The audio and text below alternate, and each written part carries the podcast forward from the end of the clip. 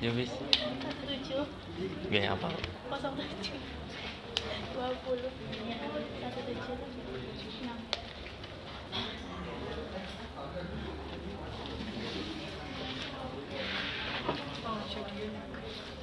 Oh jadi yang bu.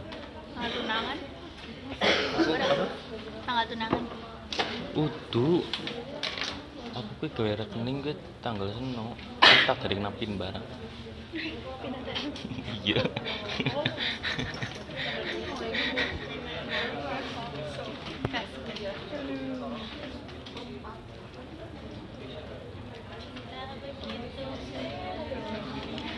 Penjahat panjen eca. Pembobol. Hmm? Urung? Paruh. Jadi wis ramu ya?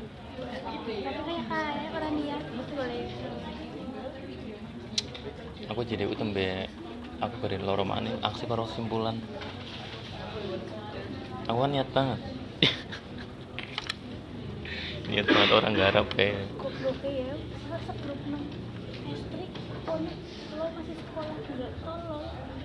Siapa sih? aku masih sekolah gue kan gede. Aku buaya darat.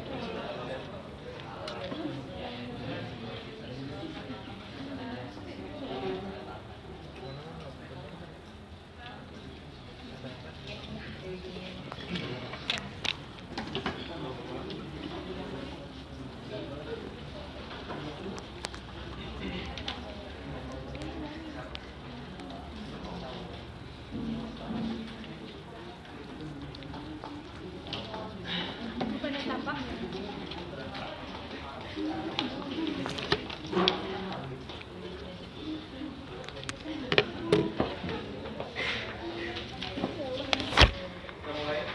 Bukan salah. Waalaikumsalam.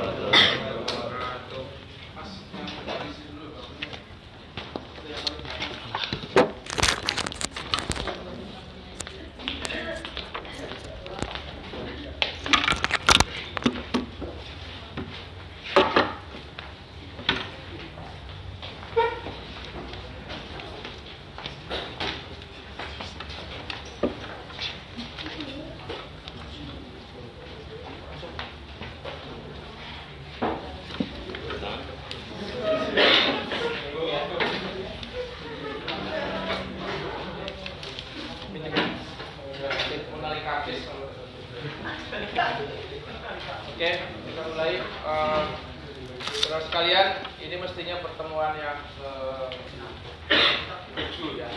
Masuk pertemuan ke enam, kita ganti hari Sabtu. Sabtu ya. Pertemuan ke tujuh. Eh, ini kita masuk ke materi ke enam, yaitu kita mau cerita tentang apa namanya kaitan antara faktor dan faktor. Eh, salah satu dari banyak kelebihan eh, analisis politik adalah kemampuan dia untuk mengaitkan ya, internasional dan domestik bagi fenomena politik yang terjadi. Kalau kita amati banyak sekali eh, apa namanya dinamika politik yang terjadi di negara itu tidak murni datang dari dinamika domestik. Itu artinya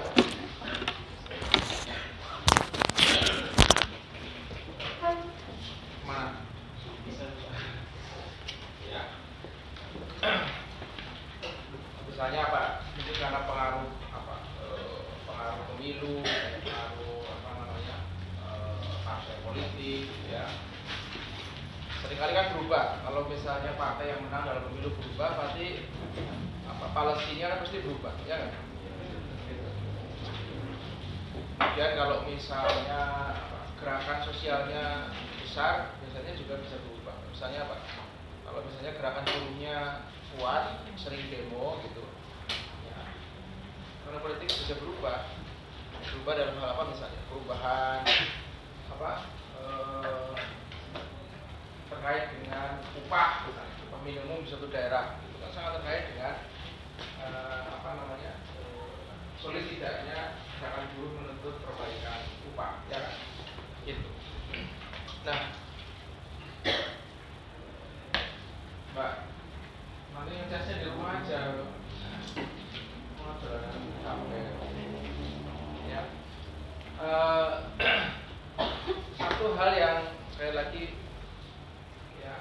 eh, menjadi kelebihan dari kaum politik karena dia mengaitkan antara apa yang terjadi di level internasional dengan apa yang terjadi di level domestik. Gitu.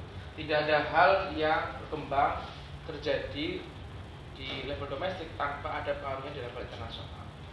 Oke? Atau sebaliknya. Jadi domestik dan internasional dalam studi ekonomi politik itu adalah dua sisi yang tidak terpisah satu sama lain. Ibaratnya koin itu koin yang satu dari dua sisi dari koin mata uang yang sama. Internasional faktor dan domestik faktor adalah dua hal yang saling terkait. Banyak hal yang terjadi di tingkat eh, apa, eh, domestik itu biasanya pengaruh di eh, apa yang terjadi di tingkat internasional ya meskipun tidak selalu sebaliknya ya. Kita mau cerita itu dari sekian banyak internasional faktor yang punya peran penting bagi dinamika politik domestik kita paling kita bisa mendefinisi ada enam yang pertama yang kita sebut dengan jelas nggak itu Hah? Nggak, jelas? Belakang.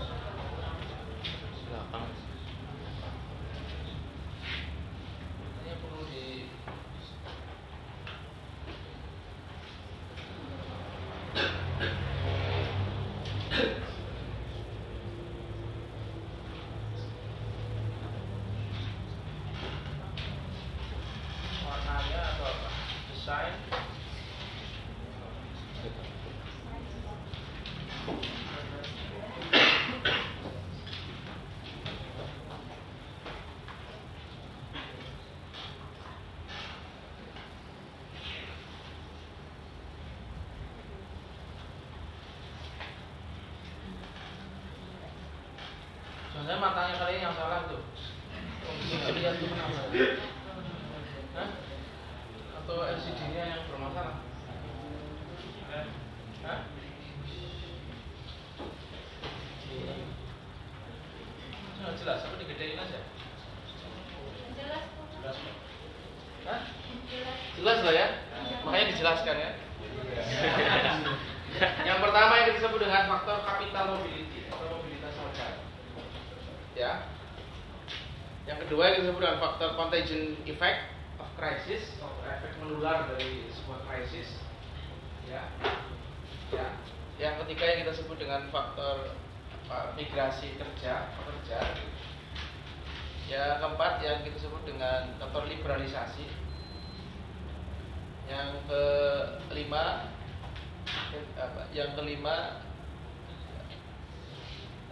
integration, integrasi regional, integrasi kawasan gitu ya. Yang terakhir adalah nah, perjanjian internasional, perjanjian internasional. Jadi dari enam itu itu punya apa ya, punya eh, dampak yang sangat signifikan untuk bagaimana politik suatu negara itu. Ya. Jadi apa yang disebut dengan capital mobility? Capital mobility itu kalau di bahasa itu maksudnya atau artinya menjadi apa? Mobilitas modal, ya kan? Mobilitas modal. Kalau apa namanya eh, seorang pemimpin komunis Soviet dulu namanya eh, Lenin itu pernah bilang bahwa modal itu seperti halnya bensin dalam sebuah mesin seperti bahan bakar bagi sebuah mesin. Anda bayangkan kalau misalnya ada mesin mesin itu normalnya bisa kerja itu karena ada apa? Bahan bakar aja kan? Jadi kalau ada mesin nggak disuplai bahan bakar itu mati kan? Ya kan? Gitu. Kapital itu seperti halnya bahan bakar tadi fuel tadi ya. Gitu. nah kapitalisme hari ini menurut eh, seperti halnya ya, eh, apa namanya mesin yang hanya mungkin bekerja karena ada perputaran modal yang sangat cepat. Gitu. Sebenarnya tidak hanya kapitalisme yang berkembang di satu negara, ya, tapi fenomena yang bersifat global. Nah, perpindahan bahan bakar tadi, bahan bakar itu dalam hal ini adalah modal, itu adalah faktor yang sangat besar pengaruhnya bagaimana ekonomi politik negara satu negara itu e, berjalan. Ya, jadi kapitalisme itu adalah sebuah fenomena di mana apa namanya perpindahan modal antar negara itu terjadi dalam waktu yang ya, cepat dalam jumlah yang besar gitu kan? Ya, ya. Dengan dampak ekonomi politik yang signifikan bagi satu negara. Saya menganalogikan begini, kalau misalnya anda itu punya mesin, ya, kemudian mesinnya itu leaking, leaking itu apa? Bocor, gitu, bocor. Kira-kira gimana? Coba. Pertama boros, yang kedua kurang optimal kurang optimal bekerja. Yang ketiga apa? Ini rusak. Ini rusak, ya nggak? Nggak, nggak, nggak bisa jalan ya. nggak? Ya sama. Capital mobility itu adalah fenomena yang kalau nggak dikelola baik itu seperti halnya apa namanya bahan bakar di sebuah mesin yang bocor tadi. Semua negara ingin memastikan bahwa modal itu sebenarnya ingin stay, tetap stay di dalam negaranya. Persoalannya adalah sifat bahan bakar itu kan cair, ya nggak? Ketika lama bekerja, ketika mesin itu memang aus atau mesinnya itu memang bermasalah karena tidak pernah diservis, ya itu pasti kecenderungan untuk leaking terjadi, ya nggak? Dalam skenario terburuknya bahkan bisa meledak, apa, meledak, ya nggak? Nah, fenomena capital mobility itu seperti itu. Kalau ada eh, apa namanya yang mengalami perpindahan modal yang begitu cepat, itu pasti problem. Ya, problemnya bisa apa namanya sorry pengaruhnya bisa positif bisa negatif bisa menjadi problem jadi pengaruh negatif kalau misalnya perpindahannya itu terjadi dengan waktu sangat cepat singkat jauh jumlah yang sangat besar satu kali waktu. Teorinya hari ini, kalau orang memindah duit dari satu negara ke negara lain, itu kan cepat sekali, ya nggak? Dulu bawa uang satu miliar repot, ya kan? Bawa karung berapa gitu kan? Untuk orang konangan, kan? bandara konangan, karena kan harus dideklar tuh, ya nggak? Kalau ketahuan, biasanya nggak boleh kan?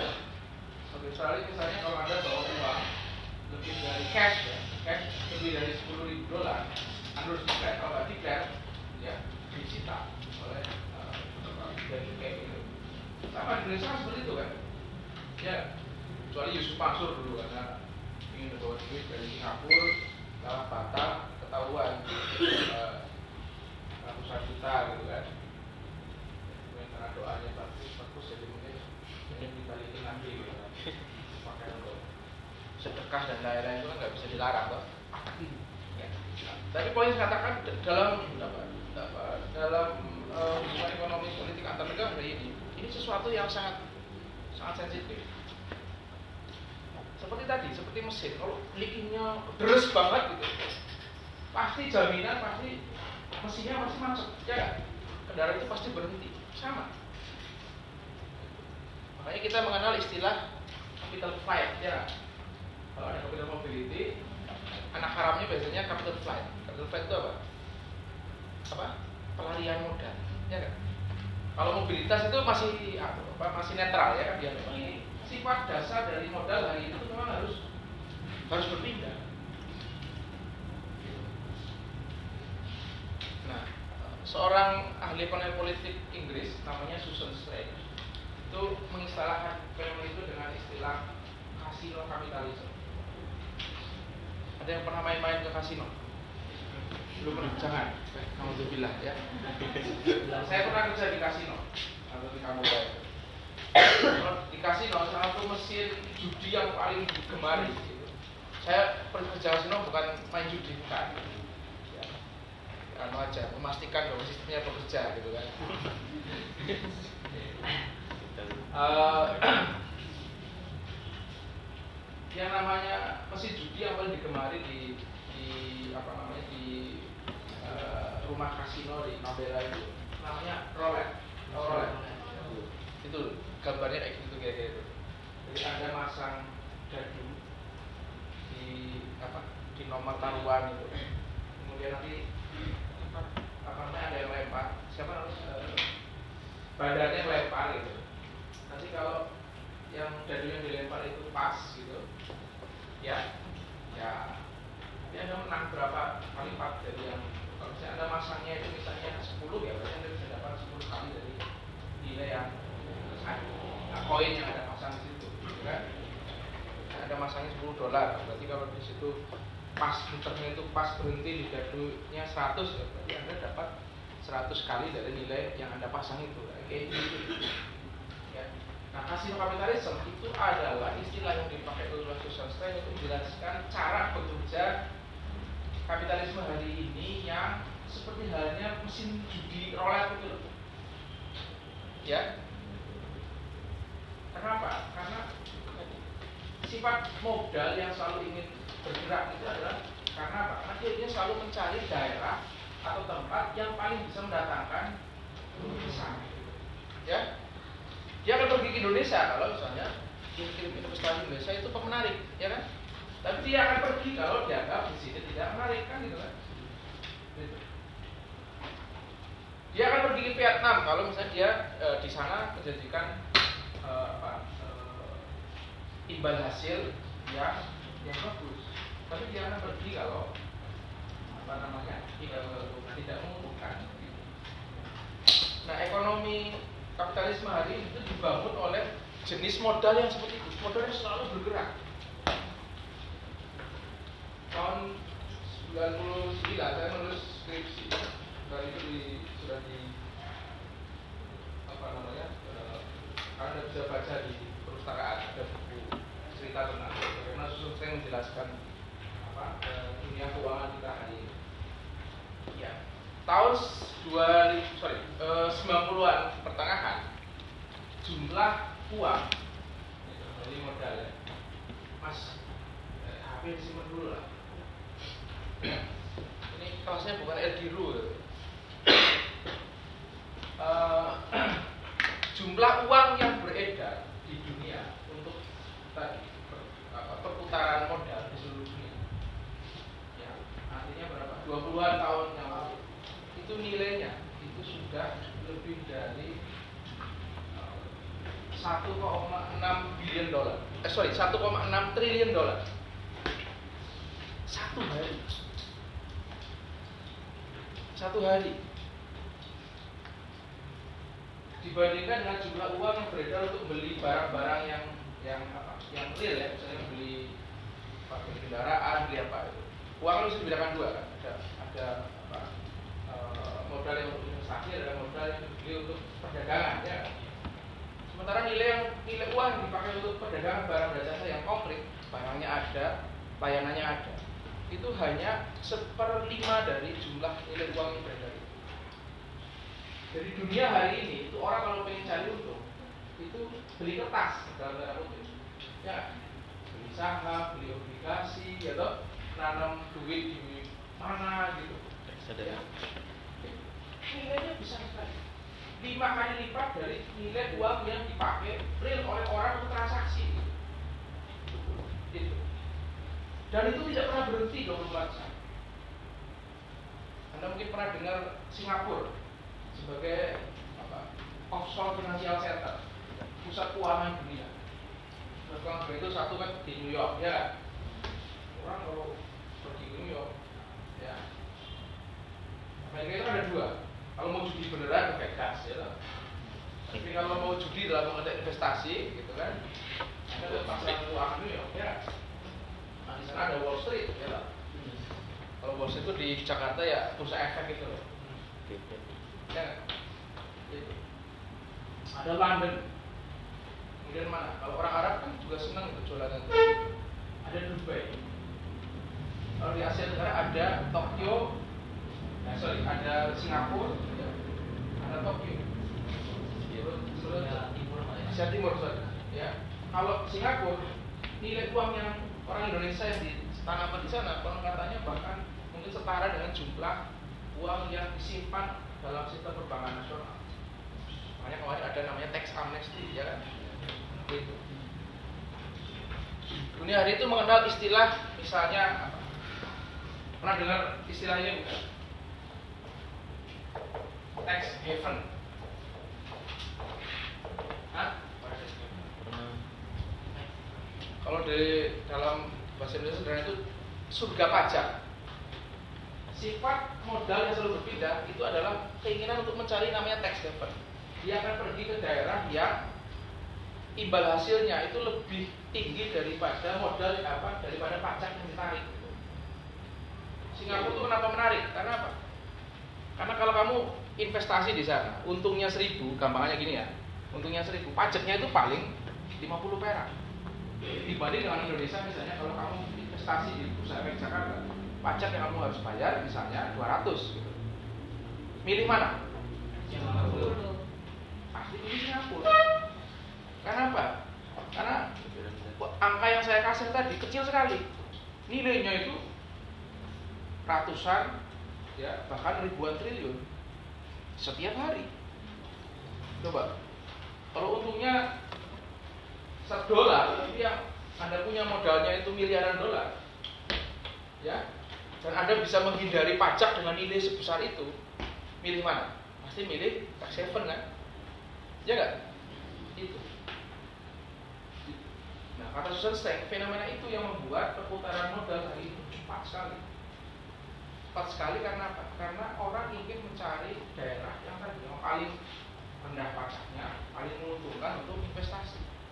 Makanya uang hari ini itu uang nggak ada bendera nggak punya bendera ya kan bentuknya bisa uangnya dolar misalnya eh, denominasi denominasi. Tapi tidak selalu uang dolar itu punya orang Amerika ya orang kaya di Jakarta seperti Sandiaga Uno jangan-jangan nilai simpanan dolar itu jauh lebih banyak daripada simpanan rupiahnya gitu ya. Nah, Stein dulu tahun eh, ya dua tiga bulan tahun lalu menyebut fenomena itu dengan istilah kasino kapitalisme. Karena apa? Karena motifnya adalah judi. Ya, orang pindah-pindah memindahkan duitnya, motifnya judi. Saya mau kasih ilustrasi lagi gini lah. Kalau anda punya duit, kalau anda kalau aslinya mana? Ciamis. Ciamis itu kotanya penduduknya berapa? Kamu di Ciamis tinggal di desa apa? Atau di kota? di desa Di desa. Namanya siapa? Nanda Nanda. Kalau Nanda punya duit katakan 100 juta, ya. Ya. Buat duit 100 juta. Koneksinya tidak banyak. Mikirnya ya gimana caranya duit itu diputar di tempatku kan, di desamu kan. Ya kan? Bikin warung lah atau apa eh, nanam apa ya? Eh, ternak lah misalnya gitu. Ya di, di kampung itu ya. Tapi kalau nanda misalnya naik tingkat dia punya duit misalnya satu miliar pasti nggak puas banyak di desamu kan? Ya nggak? Karena apa? Saya punya duit tapi semuter-muternya itu kan kalau cuma di desa kan ya cuma segitu-gitu dapatnya kan? Ya nggak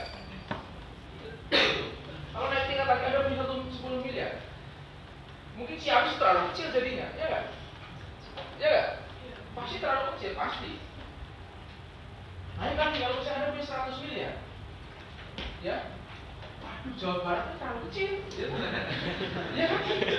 Gitu. Karena nanti kalau misalnya anda punya satu triliun, Indonesia ya terlalu kecil. Ya. nah kapital mobility itu kayak gitu. Problemnya adalah fenomena kapital yang seperti hari ini terjadi. Ini sudah nggak bisa dikontrol oleh negara. Ya, nggak ada negara satupun di dunia yang bisa mengontrol perputaran atau perpindahan modal dalam jumlah yang besar dan waktu cepat. Tidak ada satu. Pertama apa? Karena teknologi. Anda tahu teknologi hari ini, kalau Anda mau transfer duit, satu klik, ya, misalnya transfer adalah elektronik ya, tidak misalnya, atau di sini aja ya. Ya kalau Anda punya akunnya, Anda punya passwordnya, ya, internetnya lancar, gitu, ya dalam waktu nggak satu, satu, satu menit uang Anda sudah berpindah kan? Ya nggak? sebetulnya tidak bisa di, di apa namanya di apa di apa di dikontrol oleh pemerintah. Gitu. Jadi kalau misalnya tadi orang Indonesia yang duitnya sudah ada dirinya itu, ya nyimpennya ya, kalau cuma celengan jago udah terlalu kecil kan? Semua apa sih? Celengan jago ya. Jadi kotek-kotek. Kalau ada pengusaha level apa, 10 miliar, ya, ya masih cukup BCA ya kan? Tapi kalau ada punya satu triliun, satu satu miliar dolar, biasa, ya. BCA, BNI, Mandiri orang cukup gitu kan? Ke Swiss, Anda nyimpen bank di apa, SBC di Hong Kong, Anda nyimpen duit di Dubai, ya kan? Anda nyimpen duit di Fiji, bahkan kalau yang aneh-aneh Anda nyimpen duit di Cayman Island, Anda nyimpen duit di karena itu pulau yang kecil banget, kecil kalau dilihat peta dunia itu nggak kelihatan. Tapi 90% ekonominya digerakkan oleh namanya layanan perbankan, karena mereka masuk dalam kategori tax haven tadi. Negara yang ekonominya berkembang karena apa menjamin mereka yang datang untuk naik nyimpen duitnya di sana. Itu nggak akan ditarik pajak. Kondisi dan apa negara-negara kecil yang begitu banyak sekali. Ya. Virgin British Island misalnya di Pasifik sana ada Karibia gitu kan. Yang besar gede itu New York London ya. Eh, Singapura Dubai. Nah, karena dunia ini berputar perputaran uang yang kayak gitu nggak pernah berhenti selama 24 jam terus. Kenapa? Kalau Singapura tutup, orang pindah ke Dubai, ya kan? Bedanya gimana sih? Gitu? Kalau Dubai tutup pindah ke London, kalau udah tutup pindah ke New York, New York tutup pindah ke Cayman Island, Cayman tutup pindah ke Tokyo, gitu terus. Nah, uang nggak pernah berhenti. Makanya Susan sering menyebutnya dengan mad money, uang gila ini. Eh dia, gitu. Nggak ada yang bisa kontrol. Teorinya bisa berpindah ke mana pun semaunya mereka, asal tadi ya bisa mendatangkan untung. Gitu. Money without flag. Ya, dipakai untuk apa? Biasanya untuk apa? Investment, investasi portfolio. Kalau dulu orang berinvestasi jadi pengusaha itu kan, eh, aku tolong cariin tanah dong, mau bikin apa? Bikin pabrik bikin apa? Ya aku bikin sepatu lah. Butuh tenaga berapa? 100 ya sudah proktor saja Orang manut-manut terus sering demo gitu kan. Ya mendoanya enak gitu. Udah sini aja. Kayak gitu ya. Hari ini kalau anda punya duit satu triliun yang kayak gitu ribet. Hari ini yang menarik adalah punya duit nih. Ya ini saham apa yang di bumi yang kita beli ya jadi nggak mau ribut ngurusi buruh upah dan lain-lain. Nyarinya apa? Yield nyarinya apa? Selisih. Tadi selisih apa namanya? Eh, apa? Harga ya kayak gitu. Portfolio investment. Dalam situasi kayak gitu ketika orang atau modal berpindah untuk ya motif seperti penjudi itu yang terjadi adalah spekulasi. Spekulasi di mana-mana. Ya spekulasi. Spekulasi itu apa inti dari judi kan spekulasi toh ya enggak prinsipnya apa? Probabilitas. ya probabilitas. Ya anda mengeluarkan apa menginvestasikan jumlah tertentu untuk mendatangkan hasil yang berkali lipat dari itu. Ya enggak Gitu. ya? Nah, hari ini orang itu ya karena ngambil hasil kapitalisme orang tidak kalau anda punya duit banyak sekali anda tidak perlu melakukannya sendiri anda bisa titip ke orang ya kan? untuk uh, berperan sebagai wakil anda untuk investasi kayak gitu ya kan? anda perlu dolar-dolar ke mana-mana cukup ngecek di apa di internet saja kan itu dilarikan ke mana beli apa gitu itu aja ya ya semoga 10 20 tahun lagi ada alumni mulai unsur yang jadi investment banker ya kan Amin. itu ada di kelasnya kalau Sudah itu sampingnya nggak depan gitu yang chatnya pada melupas gitu kan timbang jadi filantropis ya. ya itu sekali lagi kalau misalnya capital mobility ini terjadi dalam waktu yang cepat Ini problem besar bagi banyak negara. Setiap negara pengennya, eh kamu mau ke mana? Sama saya. Kalau pergi, pasti persoalan. Apalagi pergi dalam waktu yang cepat. Ya. Kalau leaking masih mending ya. Kalau leaking mesinnya masih jalan. Tapi kalau misalnya terus blobor, blobor itu apa ya? Keluarnya langsung hilang begitu saja. Kira-kira gimana? Langsung mati ya? Yes. Sama. Ekonomi kalau ditinggalkan ya karena capital mobility yang terjadi begitu cepat pasti bangkrut, ya kan? Itu yang terjadi di Indonesia tahun 98, itu yang terjadi di Indonesia tahun 66, ya kan? Ketika modal pindah dengan apa eh, dalam jumlah yang besar sekali dalam waktu sangat cepat. Hal kayak gini, capital mobility itu punya pengaruh besar bagi bagaimana ekonomi politik sebuah negara berkembang. Kita pernah mengalami tahun 98. Karena apa? Karena tiba-tiba kita apa? Bukan hanya capital mobility, tapi capital flight. Minggat kabeh gitu, ya. Kering kerontang jadi. Jadi capital flight. Yang tadi kayak mesin tadi kalau bahan bak bahan bakarnya hilang sama sekali, macet kan? Macet itu tandanya apa kalau di ekonomi? Pengangguran meningkat, ya kan? Ya kan? Kurs naik tinggi sekali, ya kan? Harga-harga naik, ya kan? Itu efek. Pasti pengaruh secara politik. gitu. Itu yang pertama. Yang kedua, fenomena penting dari apa, internasional yang berperan bagaimana ekonomi politik domestik liberalisasi pasar. Ya, gitu. Sejak gagasan tentang liberalisasi ini muncul di era Presiden Ronald Reagan dan Margaret Thatcher tahun 80-an, ini sebuah gagasan dan apa namanya formula kebijakan politik yang pengaruhnya luar biasa sangat dahsyat mempengaruhi bagaimana negara itu berubah. Ya ada apa arah lebih baik maupun yang lebih buruk. Ya itu. Fukuyama seorang uh, ilmuwan politik Amerika keturunan Jepang itu bilang bahwa memang era tahun 90-an awal, 90-an akhir 90-an awal itu era yang end of history. History itu ini adalah era ketika secara politik semua negara itu mimpinya pasti ingin demokrasi. Secara ekonomi mimpinya ingin mewujudkan sistem ekonomi yang kapitalis. Ya. Tidak ada alternatif lain. Gitu. Ini buku yang dikarang oleh uh, Francis Fukuyama yang sangat terkenal. Of History. Kenapa? Dulu orang membayangkan bahwa demokrasi dan sistem kapitalis itu hanya mungkin pas cocok diterapkan di Eropa dan Amerika.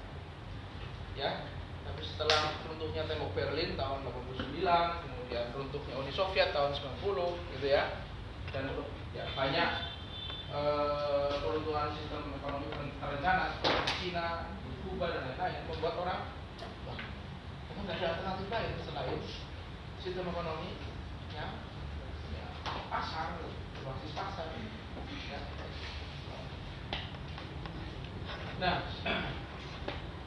salah satu pengaruh penting dari liberalisasi pasar itu adalah munculnya formula kebijakan yang namanya Washington Consensus. Kenapa disebut kesepakatan Washington? Kenapa Washington Consensus?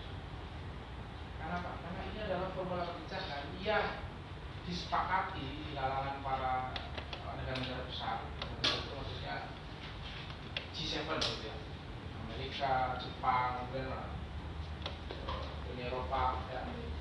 kemudian Kanada, terus Rusia, gitu ya. Mana lagi? Cina Cina, terus Jerman ya, Jerman Prancis masuk itu, ya. Sekarang Uni Eropa. Itu adalah dan lembaga-lembaga keuangan internasional seperti World Bank, IMF, dan lain-lain yang menyepakati bahwa ya sebuah negara itu akan jauh lebih baik. Ya, kalau saja ya, dia mengadopsi misalkan ekonomi ya. Ya disilakan dengan ekonomi liberal. Ya. inti dari ekonomi liberal itu apa? Intinya adalah kebijakan-kebijakan yang disebut dengan structural adjustment policies. Kebijakan penyesuaian struktural.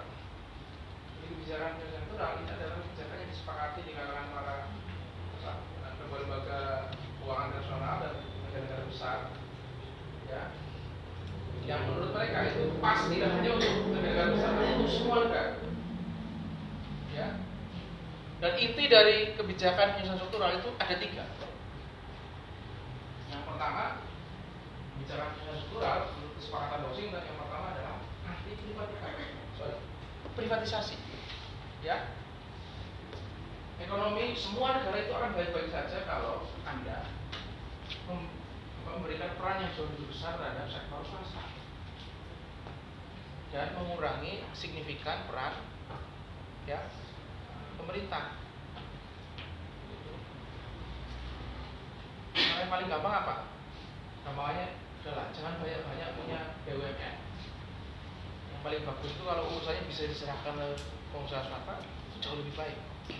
Karena apa? Karena pemerintah dianggap adalah aktor ekonomi yang tidak efisien, ya, manja dan apa namanya, eh, apa ya, harus banyak tekor gitu. Kalau swasta itu mereka tahu persis karena apa namanya, eh, mereka tahu bagaimana cari untung, bagaimana membuat sistem ekonomi itu berjalan secara efisien gitu kan, dengan hasil yang bisa dinikmati bareng-bareng gitu. Ya privatisasi itu itu ini adalah formula kebijakan untuk apa? Untuk melepaskan kepemilikan pemerintah dalam banyak sektor ekonomi dan menyerahkannya kepada pelaku usaha swasta. Yang kedua paket kebijakan Washington Consensus yang kedua itu anti subsidi. Bagi para eh, apa namanya kebijakan eh, internasional namanya subsidi ini adalah kebijakan yang tidak sehat ya tidak sehat kenapa Nah, pokoknya kalau ada barang subsidi kan gitu kan kalau ada barang harganya seribu tapi bisa dijual dengan harga 500 pasti 500 nya subsidi toh pasti itu nggak sehat kalau ada apa pun komoditinya dijual dijual lebih murah daripada apa namanya daripada biaya keekonomiannya karena disubsidi oleh pemerintah itu bukan resep yang baik untuk ekonomi. Jadi kalau bisa semuanya kayak gitu ya. Kalau anda menghasilkan listrik satu kWh harganya 1.300 anda jual harus dengan seharga itu harusnya. Jangan sampai disubsidi sehingga mereka sehingga satu kali bisa dibeli dengan harga 600 begitu mulanya begitu. Segala macam ya kan? Masa apa saja? Teman kita yang paling besar itu subsidi apa energi ya kan? Kalau nggak BBM BBM itu dari premium apa pertalite gas ya kan? Gas 3 kilo itu kan disubsidi ya kan? Anda tahu harga LPG 3 kilo aslinya berapa? Ya lihat harga LPG 12 kilo ya kan? Aslinya segitu karena 12 kilo kan sudah nggak disubsidi kan kalau anda beli pernah bantu orang tua beliin gas nggak? Ya sering. Berarti apa kan harganya berapa? Kalau di kalau 12 kilo. Belinya yang 3 kilo? Yang 12 yang 3 kilo berapa? 18 ribu. 18 ribu 3 kilo. Berarti 1 kilo berapa? 6 ribu. 6 ribu. Kalau yang 12 kilo ada tuh harganya berapa? Ya kurang lebih 150 ribu. Ya kan artinya 1 kilonya pasti di atas 10 ribu kan?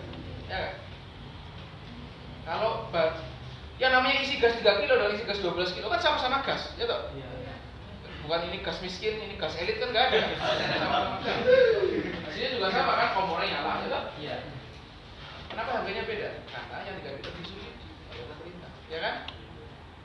Kalau anda bisa beli dengan harga 6.000 untuk 3 kilo, Anda bisa apa? baru bisa mendapatkan eh, 10.000 per kilo untuk gas 12 kilo artinya ada harga yang disubsidi pemerintah. Ya, karena 12.000 berarti sepa apa hampir separuhnya ya kan separuhnya yang. Nilainya ada cek nanti di APBN besar sekali. Hari ini puluhan triliun, mungkin ratusan triliun sekarang karena penumpangnya lebih dari 20 juta kepala keluarga kan. Situ. Nah, kata lembaga internasional yang berkumpul di Washington dulu, itu, kebijakannya nggak sehat. Kalau perlu dihilangkan sama sekali. Gitu. Ya. deregulasi. Deregulasi itu apa? Kalau bikin kebijakan ekonomi jangan banyak diatur, lepaskan itu kepada mekanisme pasar. Ya, itu. Ya, di mana-mana pemerintah kan kalau kita cerita kan hubungan dengan korporasi dan pemerintah fitrahnya kodrasnya pemerintah itu kan ngatur kan? Ya kan kalau ada perusahaan ada perusahaan mau berinvestasi eh tanah yang dipakai nggak boleh yang dekat misalnya dekat kuburan misalnya gitu. Eh, listriknya yang dipakai tidak boleh yang apa yang 450 watt misalnya gitu. Ya jalannya nggak boleh yang masuk ke dalam harus yang jalan besar misalnya gitu. Itu kan diatur kan nanti yang uh, kerjanya ya nggak boleh yang usianya kurang dari 15 tahun misalnya. Karena anti kerja anak ya toh. Aturannya macam-macam. Kalau sudah sudah berproduksi anda harus kasih THR diatur kalau enggak nanti langsung ke depnaker tutup ya toh. Aturannya macam-macam. Nah, regulasi adalah kebijakan yang didorong oleh para uh, gubernur dan negara-negara besar itu agar kegiatan ekonomi seperti jangan terlalu banyak biarkan. Apa ya? kalau misalnya mau investasi sejero ya, jangan biarkan.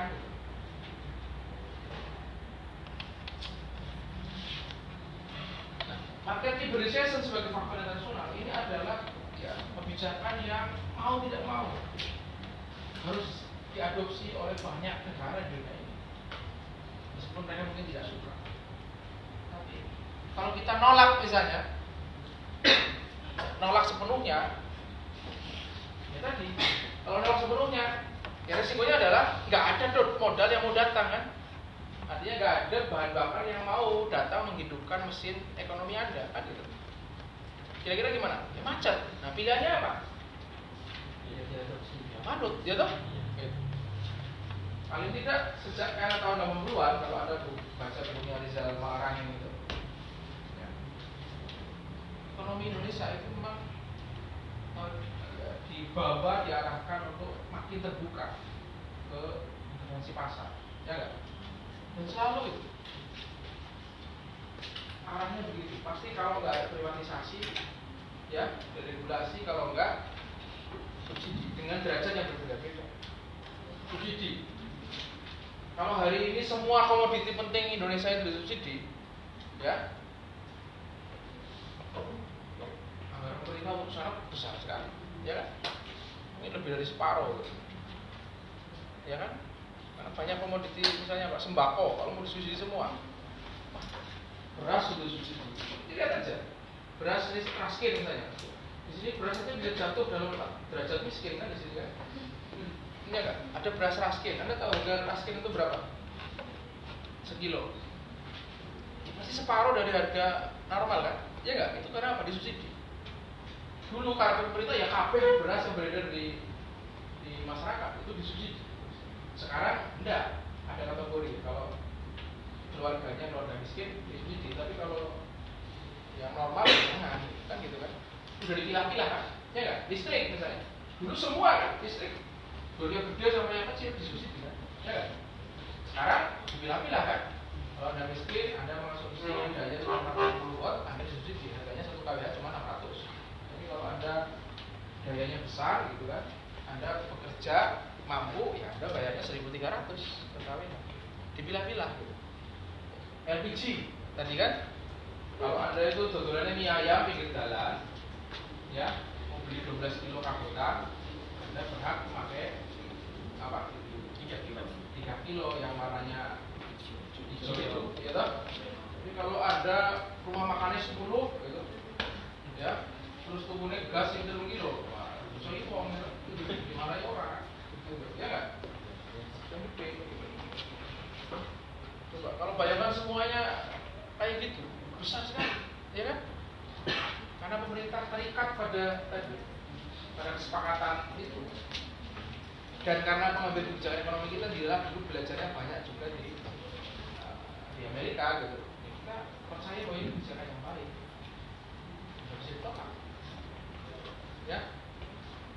BUMN kita dulu waktu di awal awal order baru jumlahnya lebih dari 300 hari ini jumlah jumlah BUMN kita di sana hanya hanya 100 itu pun mungkin akan dikurangi lagi 10 tahun lagi mungkin akan terkurangi lagi. Ya karena apa? Karena ada privatisasi ya kan? Makanya perusahaan kita yang sudah terprivatisasi ya kan? Gitu deregulasi. Banyak sekali kebijakan investasi kita hari ini yang sangat longgar terhadap apa? Eh, swasta dalam negeri maupun asing ya kan? karena kita kita mengadopsi kebijakan deregulasi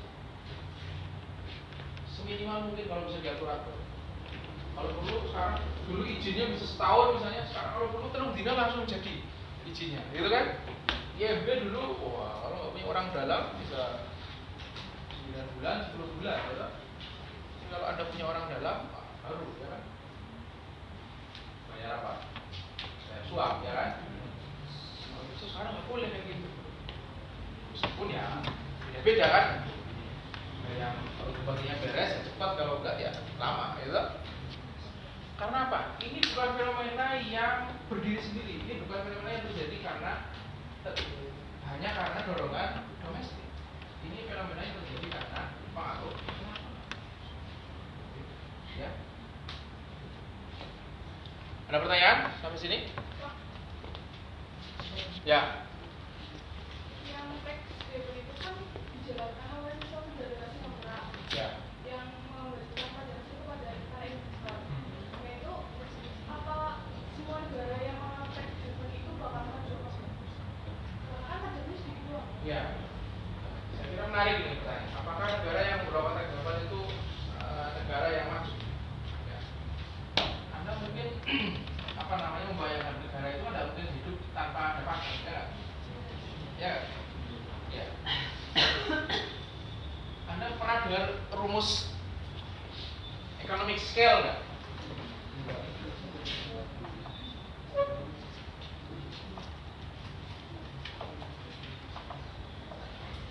rumus economic scale itu adalah semakin besar kue ekonomi, semakin besar ya, ya, maka semakin kecil marginnya, ya, itu tidak ada masalah. Gitu. Maksudnya gini, kalau anda punya barang, ini ini ini, ini aja ya, untuk paling gampang ya. Kalau anda punya eh, apa punya usaha omsetnya satu juta, anda dapat untung eh, misalnya seratus ribu, berarti berapa? Sebulan seratus ribu kan? Anda punya usaha satu juta, Anda punya untungnya 10 persen, berarti cuma seratus ribu ya? Tapi kalau Anda punya usaha omsetnya itu 10 persen, kalau omsetnya satu, satu bulan satu miliar, itu Anda cuma ngecas keuntungannya cuma satu persen, itu berapa? Satu persen dari satu miliar, 10 juta. Ya, prosentasenya kecil, tapi karena kuenya gede, besar kan? Ya kan? Pokoknya nggak? Hukum skala itu begitu. Gitu? Teorinya kalau anda jadi pedagang, ya makin besar anda levelnya dari ecer. Beda antara pengusaha eceran, pedagang eceran, kemudian apa? Grosir. kemudian di pabrik, ya. Untungnya pasti beda, ya nggak? Kalau anda eceran, karena anda pemain modalnya sidik 10 juta, ya ngambilnya 5% 10% masih oke. Tapi kalau anda grosir, yang anda jual itu 100 kali yang dijual eceran, ya dengan dengan margin ngambil keuntungannya separohnya dari yang jual eceran, anda tetap masih punya duit banyak, ya kan? Nah, tax haven tuh kayak gitu cara kerjanya. Ya, itu. Yang dicari adalah apa? Ini nominal modal yang masuk. Jangan bayangkan yang namanya tax haven kayak Singapura. Yang mereka kelola duitnya itu level miliaran. Yang mereka kelola levelnya ribuan triliun. Kalau yang masuk ke Indonesia itu misalnya pajaknya sekarang berapa misalnya? Pajak progresif kita itu kan sampai dengan 35 persen kan? Ya enggak? Tapi kalau yang masuk ke kita cuma misalnya 1 miliar dolar 30 persen berapa? Yang masuk ke Singapura bisa 10 kali lipat dari kita. Kalau mereka ngasih pajaknya misalnya apa sepertiganya saja dari kita atau bahkan mendekati apa, e, 0, gitu. Tapi yang dikali itu lebih banyak. Volumenya gede mana? Pasti gede Singapura. Yang kedua, biasanya ciri dari negara tax haven itu adalah penduduknya kecil. Ya kan? Indonesia pajaknya gede, sih dibagi akeh, termasuk tidak juta, ya kan? Singapura cuma 5,6 juta, ya kan? Dengan volume modal yang diterima berkali-kali dari kita. Ciri ketiga, ciri lanjutnya dari apa namanya negara tax haven itu biasanya infrastrukturnya sangat bagus. Ya, kita itu butuh pajeki tinggi karena apa? Jalannya bodol, ya loh? Listriknya biafot kadang-kadang. Auto ya kan? Gitu. Ya kan? Apalagi? Kuota internetnya stabil, ya loh? Singapura. Jalan sana itu sampai apa? Karena kecil ya negaranya ya. Semua semuanya terhubung bagus ya kan? Jaringan internetnya paling cepat gitu. hanya saya punya mimpi seperti Singapura. Bukan bukan. Maksudnya begini. Kita itu ya anda kalau coba cek ya kalau mainan internet di sini download atau upload tuh berapa kecepatannya coba dicek. Berapa? Hah? Coba pernah ada yang cek belum? Kalau ada buka, kecepatan internet paling cepat di bisnis kalau sore hari kalau sudah kalian sudah pada pulang itu. Paling banter itu 40-an Mbps. Itu udah tinggi sekali itu. Zaman saya pernah jadi pegawai negeri di sini internetnya kecepatannya ya 125 kbps nah, berapa berapa? Persennya ya. Tapi anda tahu nggak kapasitas yang dipunyai Universitas Jenderal Sudirman untuk kecepatan internet itu hari ini baru optimumnya itu baru 60 persen. Di atas kertas kecepatan internet kita ya itu bisa naik sampai dengan berapa? 10 kali lipat dari kecepatan optimum hari ini. Di fisik kecepatan optimum hari ini baru dicapai oleh lab komunikasi apa? Lab komputer lantai tiga itu. Ya, dalam kondisi normal normal ya. Normal itu artinya dipakai banyak orang gitu. kecepatan optimumnya di sana bisa 120 sampai 500 mbps. Makanya dolan-dolan aja ke sana. Kalau di ini harian di sini paling 8 mbps 6 mbps berapa sekali ya dibagi kan gitu. kecepatan internet kayak gitu itu sangatnya dipengaruhi karena apa? Karena jaringan kabel kita ini kan tua-tua kan. Sambung-sambung itu loh. Cuma nggak boleh disambung-sambung kan. Ya, nggak boleh itu. Apalagi kalau beroptik gitu. Beroptik kalau sambung itu pasti berkurang. Teorinya di sini antara distribution speed maksudnya rak utama itu pembagi sampai dengan anda pakai di internet itu karena wifi dan lain-lain. Itu boleh lebih dari dua tingkat. Ada dua antara kabel. Di kita divisi rata-rata enam. Makanya udah lambat. Ya. Makanya tahun depan moga-moga saya pengennya setiap kelas bahkan masuk. Memang mahal makanya ah, agak mekruh kalau atau untuk memperbaiki jaringan internet karena hari ini kita masih kecil sekali pemakaian. Ya. Biar biar kalian besok kalau kuliah itu ke kuliah dosennya. Ya. lihat videonya aja. Ya. kalau ingin marah ke sana kan harus maksudnya harus disiapkan ya. Nah, kembali ke cerita Singapura tadi mereka siapa mereka tuh mungkin karena nilai pajaknya rate pajaknya kecil tapi karena didukung oleh infrastruktur yang bagus, teknologi yang bagus, jumlah penduduk yang kecil, dengan volume modal yang dikelola jauh lebih besar, ya besar sekali. Nah tuh Cayman Island, Cayman Island itu kalau dilihat itu sebuah sebuah pulau kecil di Pasifik sana. Penduduknya itu paling beberapa puluh ribu. Tapi negara kecil itu itu punya ratusan bank internasional, ratusan bank. Yang masing-masing itu menyimpan duit puluhan sampai ratusan triliun. Ya, ya kalau dipajaki cuman katakan misalnya berapa? Misalnya katakan satu persen saja. Ya satu persen saja. Itu jauh. Pendapatan rata-rata penduduk yang di sana itu berkali lipat daripada lebih dari 30 ribu apa, US dollar per kapita per tahun. Negara seperti itu. Karena ngadalin itu tax haven itu ngadalin kayak gitu. Volume jumlah penduduk yang kecil seluruhnya bagus. Nah di sana pulau-pulau kayak gitu biasanya dipakai untuk pesiar gitu kan. Kayak gitu. Orang Indonesia banyak yang nyimpen duit di daerah-daerah kayak gitu. Kalau departemen keuangan bilang jumlahnya puluhan sampai ratusan orang. Duitnya sudah nggak nomor serinya. ya. Kalian cuma apa cuma UKT disimpan di bank di sana kacuan ya. Ya. Tapi kalau yang duitnya triliun gitu ya sampai dolar ya. Kan tadi saya kalau kita di kalau anda punya duit satu juta ya kan sedesa saya. Ternak kambing ya kan. Kalau anda punya satu miliar yang kecamatan itu bingung yuk pindah ke Bandung ya kalau anda punya 100 miliar yang provinsi yang Bandung nggak cukup. Sangat kecil. Kalau punya satu triliun. Indonesia pun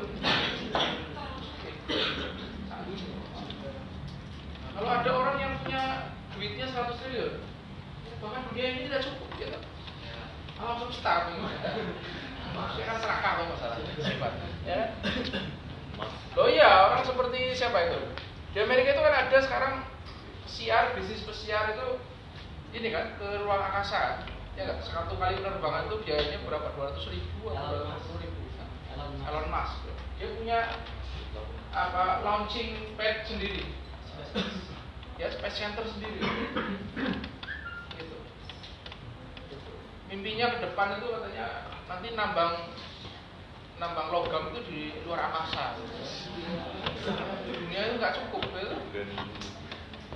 ya itu. Oke? Yang ketiga. Salah satu faktor sosial yang juga sangat penting bagi bagaimana ekonomi politik untuk cara kerja itu adalah yang disebut dengan efek menular dari krisis. Teori tentang krisis ekonomi hari ini adalah apa yang terjadi ya, dari krisis ekonomi untuk negara itu tidak mungkin menimpa hanya negara itu. Saja, tapi pasti akan nular. Negara sekitar. Dan banyak kejadian krisis ya eh, yang terjadi di dunia ini. Ini punya pengaruh besar ya politik yang terjadi di banyak tempat. Ya di pertemuan beberapa itu dua ketika saya pernah bilang the Great Depression itu adalah krisis ekonomi yang awalnya berkembang di Amerika kemudian menyebar di seluruh ya. orang Indonesia punya istilah menarik the Great Depression. Orang Jawa menyebutnya dengan zaman lesan ya kan? Nah, itu lesetan dari bahasa Prancis Malais. Malais itu Great Depression. Depresi besar. Itu adalah situasi terburuk sepanjang sejarah ketika ekonomi seluruh dunia itu terpengaruh oleh krisis yang terjadi di Amerika Amerika itu adalah negara penyerap apa ekspor terbesar ketika dia dari belinya berkurang. Semua mengalami. Ya kita biasa jual gula jual teh ke sana terpengaruh gitu kan? Gitu. dan Indonesia sejak perang Korea namanya collision effect krisis itu bisa bisa bisa positif bisa negatif. Kita pernah mengalami efek positif dari krisis tapi juga pernah mengalami efek negatif dari krisis. Dalam dua contoh pertama Arab Crisis dan Oil Bonanza dan peran bor kita itu mengalami dampak baik dari krisis yang terjadi di tempat Udah tahu perang Korea terjadi tahun berapa? Dulu kita baru punya pemerintahan demokrasi parlementer pertama, ya. Perdana Menteri pertama Muhammad Nasir itu pernah mengalami ya, situasi ekonomi yang relatif menguntungkan dan berdarah Kenapa? Karena krisis atau perang yang terjadi di Korea itu punya impact yang menguntungkan kita secara ekonomi dan juga politik. Gitu. Karena apa? Ketika krisis Korea terjadi, Korea terjadi, itu permintaan untuk bahan mentah kita, terutama karet, itu meningkat tinggi sekali. Kenapa? Ya mungkin dipakai untuk bikin jeep atau apa itu ya, dipakai untuk perang di Korea. Permintaan akan bahan mentah, terutama karet dari Sumatera itu naik tinggi sekali, harganya naik berkali-kali. Makanya ya banyak pemerintahan parlementer yang terbentuk tahun 90-an di awal ketika krisis ekonomi eh ketika krisis Korea terjadi diuntungkan dari pemerintahan uh, Maksumi waktu itu banyak diuntungkan dari booming komoditi primer itu di mana-mana kan gitu pemerintah itu akan stabil kalau kondisi ekonominya stabil ya. politik stabil kalau ekonominya stabil karena eh, ada, ada namanya legitimasi kinerja ya. Pemerintah itu akan didukung oleh rakyatnya kalau anda punya apa performa ekonomi yang bagus ya. Mungkin pemerintah itu didukung kalau ekonominya utang-utang, ya kan? Perang Korea itu krisis di tempat lain kita diuntungkan. Ya orang sih jari ya, karena mulai daripada bunuh-bunuhan kita malah panen. Tapi ya ketika perang Korea berhenti, ya akan karet dari Indonesia menurun, ya kita juga dirisakan juga.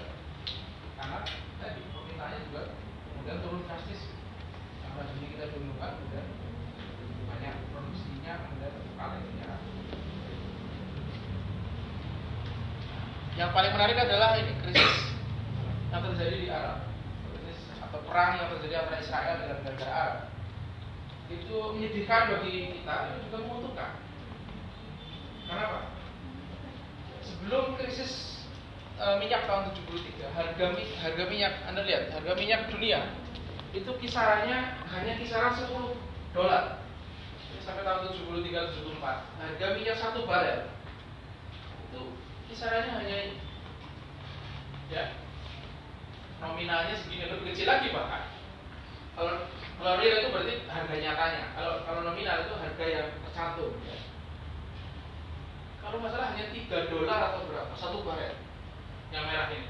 Ini nominal ini real harga realnya itu sekitar di 10 an ketika Israel sorry ketika Mesir Suriah dan mana itu? Irak menyerbu eh, Sinai gitu.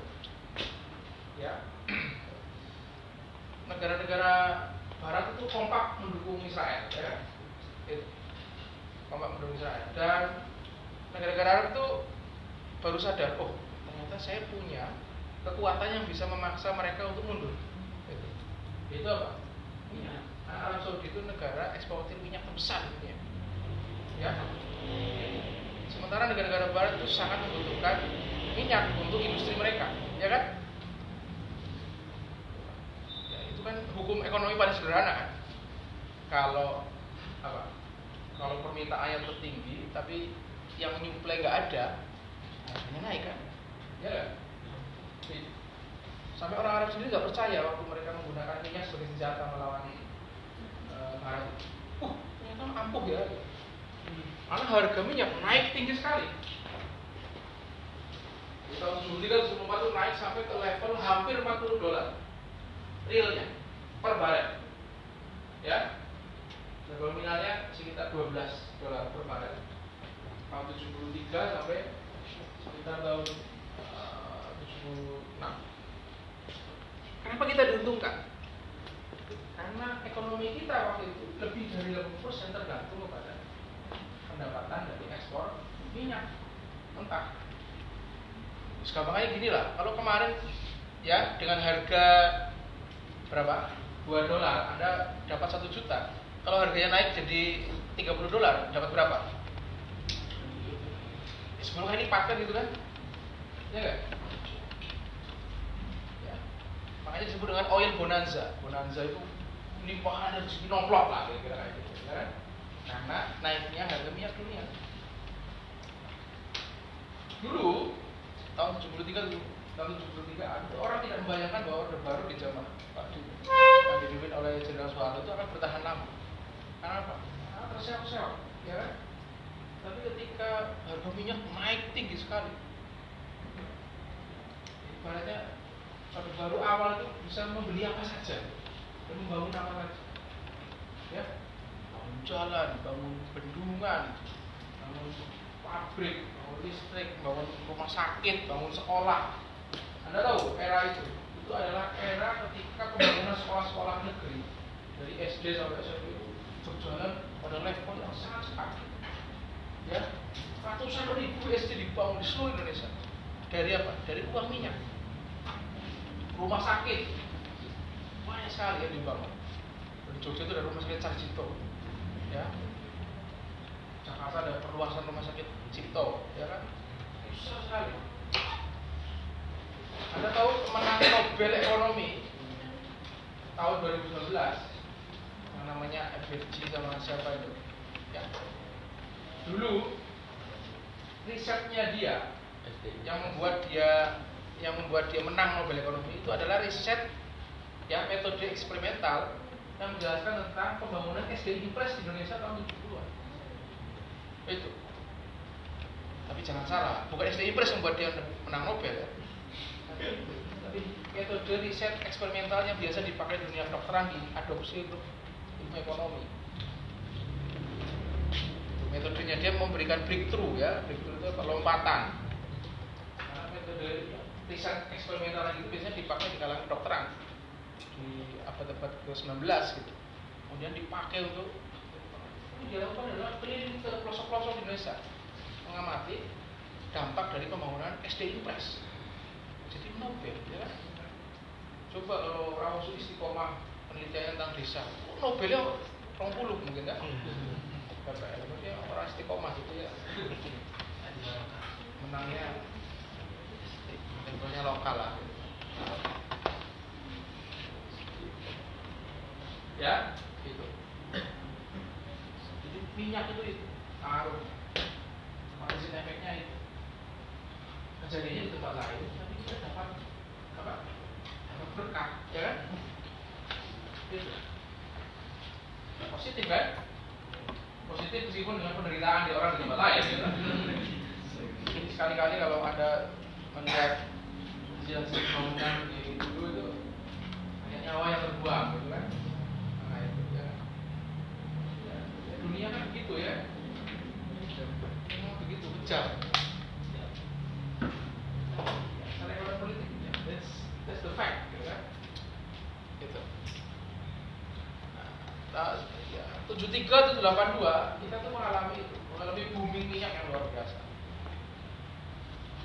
Di pemerintah itu baratnya merem saja itu sudah ya pemilu sih menang gitu karena duitnya banyak. ya, itu dulu yang namanya Pertamina zaman dulu ada nama orang Ibnu Suko Suko itu direktur Pertamina yang paling powerful dulu saking banyaknya duit Pertamina itu apa saja itu ada di Pertamina ya entah Indonesia mau perang di Timur Leste ya datang ke Pertamina jalur sanggup ya kan? Perang gitu kan? Ada orang PU mau bangun jalannya minta duitnya ke Pertamina ya kan? Gitu. ada dulu Pertamina punya segalanya punya apa, punya perusahaan penerbangan sendiri namanya Pelita Air Service ya kan? Ya gitu kan ya kalau apa kalau manajernya pada pergi ke mana nginepnya di hotel yang di Pertamina sendiri ya kan? Itu jadi mulai dari yang kecil-kecil sampai gede-gede dia tidak ya. Itu. Ah, negara-negara di, di Arab itu lebih lagi, lebih lebih lebih heboh lagi, lebih heboh lagi karena apa? Karena mereka tuh tiba-tiba ngalami apa? Ya, rezeki nomplok yang dengan skala yang turun kali lipat. Ada banyak Indonesia aja yang ekspornya waktu itu ekspor minyak kita itu waktu itu hanya sekitar satu setengah juta barel ya. satu setengah juta barel 1,6 juta barel per hari bandingkan dengan Arab yang 8 juta 10 juta barel penduduknya jauh lebih sedikit dari kita ya kan? coba limpahannya berapa di tahun 73 74 bunganya saja bunga yang di apa, yang diterima oleh negara-negara Arab dari oil bonanza. Itu nilainya lebih dari 43 miliar dolar. Bilion dolar. Duit kabeh ya? 43 dan mereka bingung itu buat apa sampai dulu ada guyonan mereka ingin bikin bikin sawah di tengah gurun duitnya kan sih? Ya mau apa gitu. Orang kalau uangnya apa nggak nomor serinya itu kan kadang-kadang aneh-aneh tuh tapi ya itu. Mereka bisa di ya, tadi menariknya ketika duitnya banyak itu orang-orang itu kan punya prinsip bunganya jangan diambil banyak-banyak nanti riba. Ya. uangnya nggak dibawa pulang karena celengannya kecilan kalau dibawa pulang kan? Itu aja duitnya yang uh, yang punya dia itu disimpan tetap di bank-bank di kalau di London di New York ya jadi politiknya perang gitu tapi sebenarnya secara ekonomi mereka kurang kurang saja. Duitnya disimpan di sana ya kan? Ya Kenapa? Eh ini aku beli minyak aku tak bawa nggak usah simpan situ aja. Bunganya saja tahun 70 34 nilainya 73 billion dollars. Besar sekali. Besar sekali waktu itu. nilai sekarang ya anda kalikan saja kalau inflasinya 10% setiap tahun dari 73 sampai hari ini berapa tahun 27 30 40 40 40 tahun ya? 40 tahun inflasinya katakan 5% saja 20 ya. 20 berarti nilainya itu berapa kali lipat sekarang? Ya ini intinya sama. Mereka juga bingung duitnya buat apa. Tapi mereka juga stabil secara karena mambra-mambra ya penduduknya mau beli bensin di SPBU ya ibaratnya sudah. Isi dewek ya kan? Itu bayar apa-apa ya ya kita tahun 70-an 73 80-an harga bensin kita murah sekali.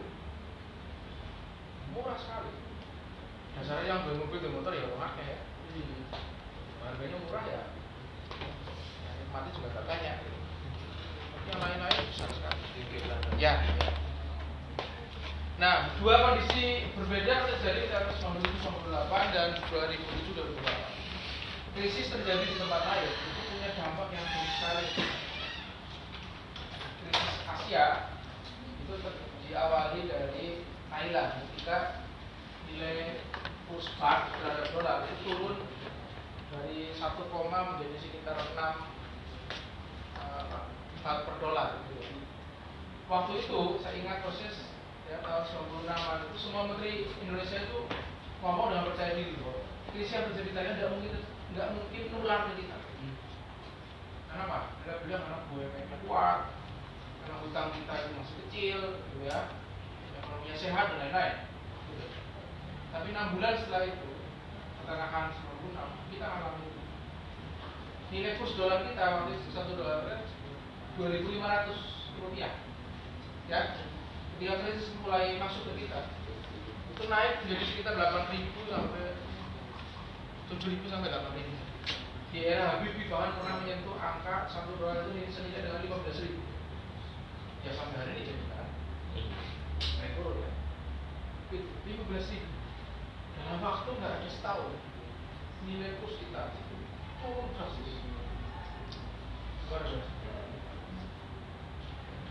kalau nilai kurs turun itu berarti ya yang tadinya misalnya satu dolar harga dua ribu lima ratus terus mulai jadi sepuluh ribu itu udah nggak ada. Nilai kurs kita turun ya. Karena lebih sedikit kan ini kan kalau kurs naik itu misalnya kalau tadi seribu kemudian jadi lima ratus itu naik. Disebabkannya. Ya tadi contagion effect. Karena apa? Karena ketika krisis di Thailand terjadi para investor besar ini mulai mikir "Oh, ternyata Asia Tenggara ini nggak aman ya Asia Tenggara nggak aman. Nah kalau gitu untuk jaga-jaga saya tarik duitnya. Awalnya hanya di Thailand, tapi kan tadi sudah nyebar ke tempat-tempat lain. Oh Indonesia kali ya sama juga. Prinsipnya juga militer kan, tertutup. Bikin kata dulu. Indonesia ngalami nular, nular. Penyakit. Asia Tenggara kan dekat loh, dekat-dekat loh. Ternyata kita alami nah, yang dengan saat ya setelah ter- ter- terburuk setelah Great Depression ya tahun 30 kenapa? karena uh, apa namanya pertumbuhan ekonomi kita itu menjadi minus. Di tahun 1998 itu yang tadinya kita 7 persen, 8 persen itu kita minus jadi 10 persen. Kontraksi. Turun. Ditutup yang barunya keluar kan efek nularnya itu. Kita masih ngalami ini? Karena pak nilai apa?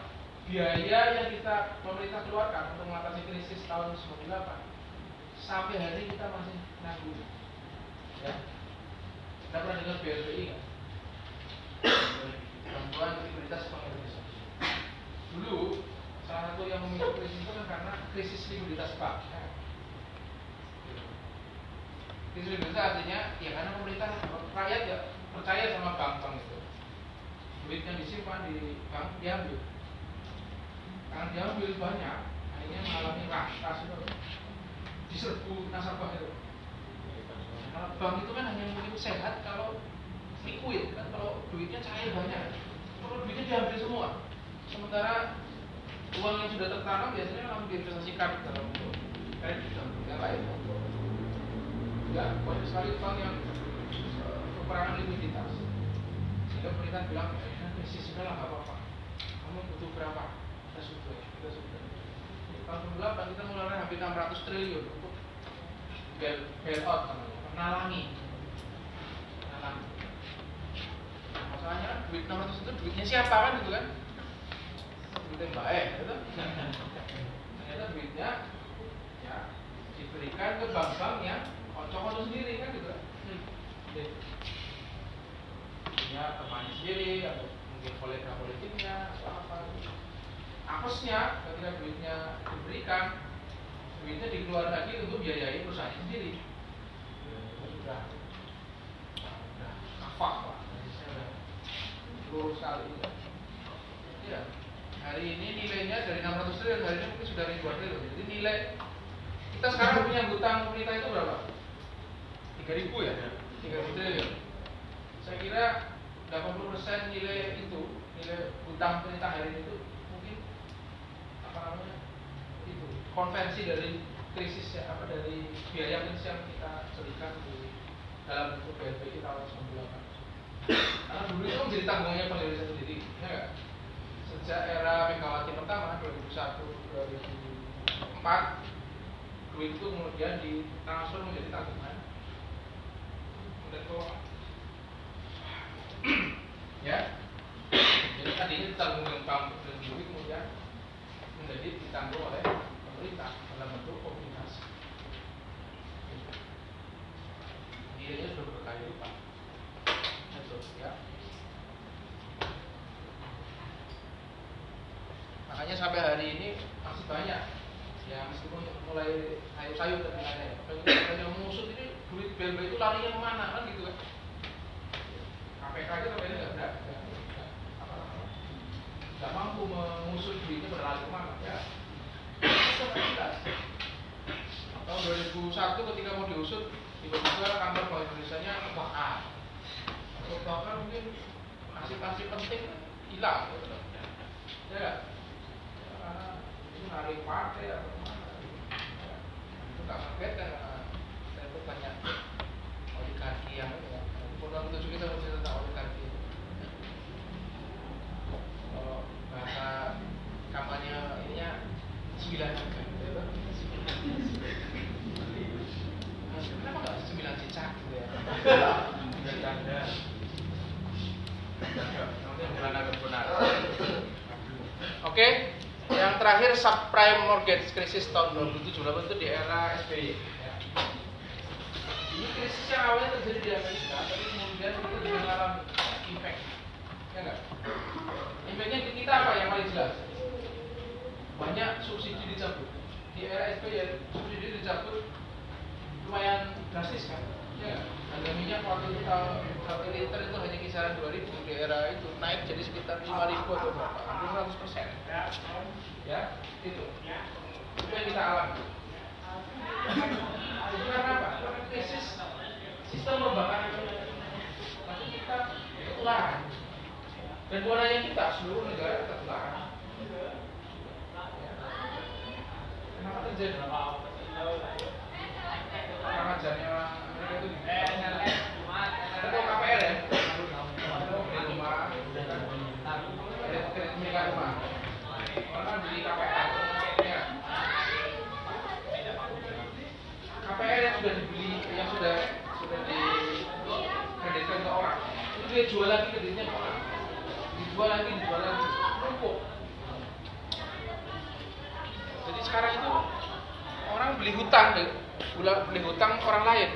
untuk nyari nyari untung itu begitu.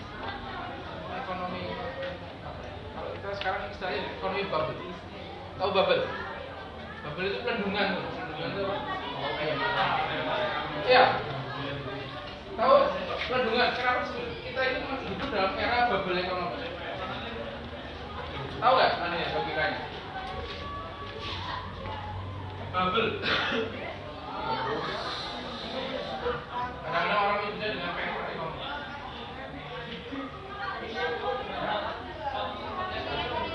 Tahu bubble? Kandungan itu kalau ada tiup balon gas itu besar besar besar besar. Apa yang anda lihat? Kandungannya besar itu dalamnya kan kosong kan? Ya? Ekonomi kita hari itu kayak gitu. Orang itu terobsesi ingin besar, besar, besar dan besar. Tapi jeroannya kropos. Itu logika untuk menjelaskan. Yang saya bilang tadi, hari ini orang jualan duit riba, uang apa? Gede-gedean, ya kan? Tapi sebenarnya uang yang diperjualbelikan itu tidak tidak ada barang atau jasa realnya yang dibeli. Kebayang? Biasanya kita beli saham, semiliar, 20 miliar. Itu beli kertas loh. Ya nggak? Beli kertas. Untungnya dari apa? Dari selisih margin ini ya, harganya. Kalau kemarin Anda beli 500, sekarang harga- sekarang harganya naik jadi jadi 550. Anda belinya 1 miliar, berarti Anda untung apa? Satu sahamnya 50 miliar kan gitu kan? Ya? Tapi nilai untung itu dari apa? Jelas kan? Ya. Bikin pabrik kan jelas. Oh, sekarang sekarang saya untung sejuta. Karena apa? Karena produksi saya naik jadi 100 misalnya. Atau mungkin saya bisa memotong upah pekerjanya jadi separuh misalnya gitu kan jelas. Atau saya berhasil memotong biaya listrik menjadi separuhnya. Untungnya jelas kalau punya pabrik ya. Tapi kalau ada punya saham, untungnya dari apa? Ya, nggak jelas kan? Spekulasi kan? Nah, bubble ekonomi itu kayak gitu. Ekonomi kita hari itu kayak gitu. Ini besar, besar, besar, besar, besar. Ya, isinya kosong. Makanya hati-hati kalau sudah bubble ekonomi. Ya kalau digedein lagi namanya bola itu sih meletus kan. Meletus itu kalau krisis itu. Subprime mortgage itu gitu. Ya, Amerika itu orang jualan apa jualan eh, apa KPR itu besar sekali nilainya ratusan miliar dolar. Lehman Brothers itu punya tanggungan kredit KPR itu 600 miliar dolar. Ternyata ada isinya. Kan udah di berapa miliar itu jual. Ketika ekonomi krisis kalau misalnya sekarang saatnya harus bayar utang, kamu macet, berarti kan semua nular kan? Ya. Bubble itu itu macet, ledus. Ketika meledak, ada isinya kan? Itu. Mereka harus nanggung nalangi. Kalau kita dulu nalangi 600 triliun di tahun 98, mereka krisis subprime mortgage itu menanggung lebih dari 1,3 triliun dolar. Ya. itu mah gitu kita kayak banget ya dari dewek gitu ya anaknya gede jangan kalau belajar kemudian jangan kemudian lihat dompet sendiri ya itu ini lagi ngomong konteks besarnya kenapa? Seperti ini nah, ujung-ujungnya juga kita kenal juga kan? Ya tahun 2008 itu misalnya apa? Orang baru lulus di tahun 2008 itu ya, jangankan mau nabrak pekerjaan hanya kena PHK kan? Misalkan. Ya kan? pekerjaan susah ya. Orang yang mau nyari kredit bank juga susah kalau nggak usaha ya ada klik di Google subprime apa mortgage dan pengaruhnya ke krisis Indonesia tahun 2028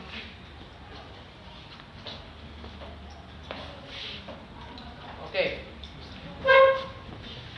Hal keempat yang penting, ya, faktor internasional yang penting bagi apa namanya pengembangan ekonomi politik domestik adalah labor migration, ya, migrasi pekerja.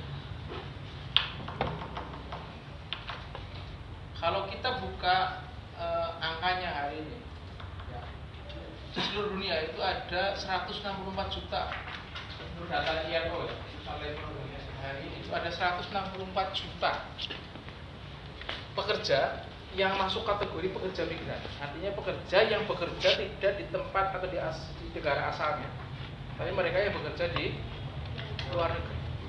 Ya, gitu.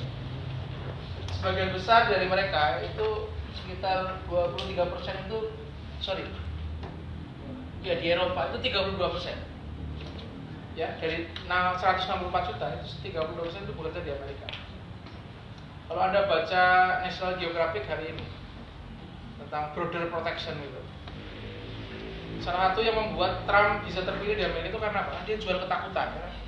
ketakutan apa? eh kamu pilih saya kalau enggak nanti pekerja ilegal dari Meksiko itu datang berbondong-bondong mengambil alih pekerjaan kan gitu kan tiap hari di Amerika. Itu dia juga ya lihat orang sungai apa kejar-kejar polisi perbatasan ya kan? Atau bawa bayi pakai perahu gitu. Jumlahnya setiap hari ratusan ribu. Untuk apa kan nasib ya gitu. karena merasa ya, kalau di Amerika itu bisa lebih, lebih makmur daripada di tempat asli jumlahnya ratusan ribu sampai jutaan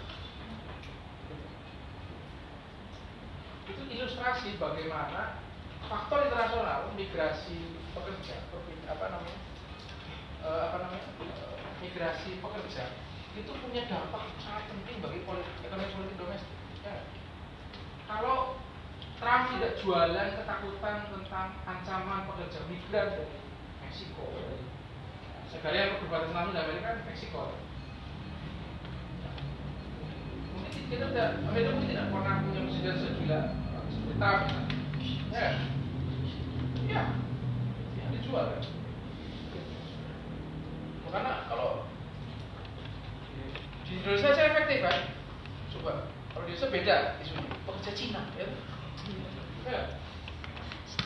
Rasakan aja eh jangan pilih itu walaupun pekerja Cina membanjiri Indonesia. Gitu kan ya kan dalam konteks ekonomi politik itu isu yang sangat sensitif. Ya kan? Dan itu laku tidak hanya di negara maju di negara berkembang apalagi. Ya enggak Iya. di Malaysia sama. Di Malaysia isu pekerja ilegal Indonesia bisa menjadi isu kampanye waktu saya ke Kinabalu tahun lalu pekerja Indonesia itu yang ilegal disebut dengan pati. Pati. Pekerja asing tanpa izin. Di kota Kinabalu sendiri di Sabah itu ada 200 ribu. Dari 200 ribu itu mungkin yang punya dokumentasi itu mungkin hanya 10 persen. Ya. Itu kalau dijual jadi isu kampanye itu menarik sekali Wah, ini kalau orang ini pada datang ini ngancem pekerjaanmu kamu mau apa? Hanya pilih saya aja itu kan ya itu gua ada video ada video pekerja pabrik di Konawe Sulawesi Selatan sana Sulawesi Tenggara ya katanya demo wah ini kita sudah dibanjiri jutaan pekerja dari sini jutaan Wah, banyak kenapa jumlahnya segitu kan gitu kan iya nggak kenapa karena syarat perjanjian untuk dapat hutang itu kan biasanya itu kan ya kamu minta duit gue kamu mau gak tak kasih duitnya kamu ambil bahaya dari tempat lu yang kerja dari tempat lu mau gak kalau mau oke kalau enggak ya mau di sini Ya. dan di di Indonesia dari tahun dari dulu begitu isu anda pernah dengar peristiwa malaria nggak? Malam petaka 15 Januari tahun 1974 isunya kan sama Jepang modal Jepang terlalu berkuasa di Indonesia ya kan ada orang ada demo mobil Jepang dibakar ya kan gitu orang takut kita pada lari ya tahun 98 juga gitu nah, ini karena kita ekonominya terlalu dikuasai para konglomerat gitu kan bakar baik ini pada lari juga ya gampang dipanas-panasi Semakin untunglah kita tidak sendirian. Amerika yang besar itu tidak bisa liburan kita. Ya nggak? Kalau anda baca di di sini border protection Meksiko Amerika, itu contoh yang paling konkret. Hari ini, ya kalau ngomong pekerja migran besar sekali. Indonesia itu punya pekerja migran di seluruh dunia mungkin jumlahnya lebih dari 6 juta. Ya nggak? 6 juta. Remitan, remitan itu jumlah gaji mereka yang dikirim balik ke kita nilainya itu puluhan triliun setiap tahun ya kita tidak seberapa dibanding misalnya Filipina Filipina itu kalau tidak salah 10% sampai 5% GDP-nya itu diperoleh dari remitan pekerjaan yang bekerja di Filipina hampir ya hampir 10 apa lebih mungkin 10 atau 15% GDP-nya itu disuplai dari uang yang kembali dikirim oleh pekerjanya yang bekerja di luar negeri. Biasanya jadi perawat, jadi dokter gitu kan. Kalau kita nilainya puluhan triliun. Jadi pekerja kita yang jadi babu dan jadi sebagian besar ya. Karena pekerja unskill kan. Ya, sekarang baru mulai pekerja-pekerja yang terampil, lulusan STM lah yang di Jepang mana. Tapi kan semuanya masih kecil. Kalau Filipina sudah pekerja profesional. Gitu. ramainya kalau mau ada yang dihukum mati atau apa karena ada kasus gitu kan ramai coba kalau tiba-tiba balik kafe ke sini bingung juga pemerintah kan? Kayak piye ini gawean piye gitu kan? Ya misalnya duitnya juga kurang dan itu problem di mana-mana.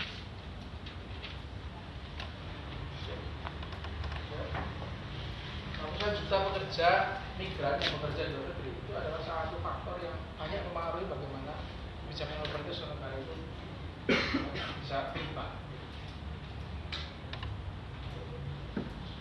Tadi saya bilang, harusnya di Amerika misalnya, sama kepada pekerja yang di pekerja ilegal, pekerja migran ilegal dari Amerika Latin untuk mempengaruhi bagaimana dinamika perpolitikan di sana, gitu kan? Di Indonesia misalnya di Ya,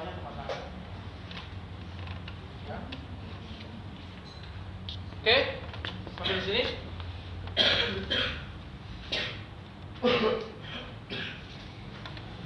Yang kelima, salah satu faktor itu sangat yang juga penting mempengaruhi kebijakan oleh politik kita adalah international agreement. Banyak sekali kebijakan kami politik kita hari ini itu dipengaruhi oleh apa yang kita sepakati dengan lembaga-lembaga besar keuangan besar seperti IMF, World Bank dan WTO. Kemudian di WTO aja misalnya.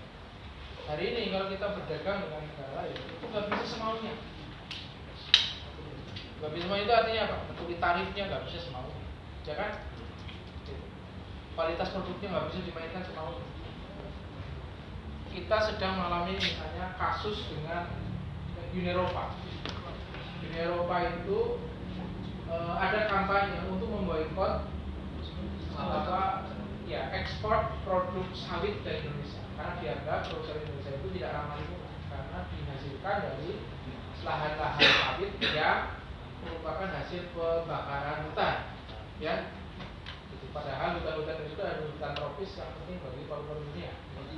Di samping isu soal apa? Ya, mereka yang berperikehewanan itu ya marah karena banyak apa pabrik sawit yang membuat ekosistem bagi orang hutan hilang gitu. Ya atau eksploitasi pekerja? Ya. kita kita agak kebingungan. Karena kebingungan sangat kebingungan. Ya, caranya buang produk sawit yang nilainya puluhan triliun itu ya di tengah boykot yang seperti kampanye boykot yang seperti ya kan?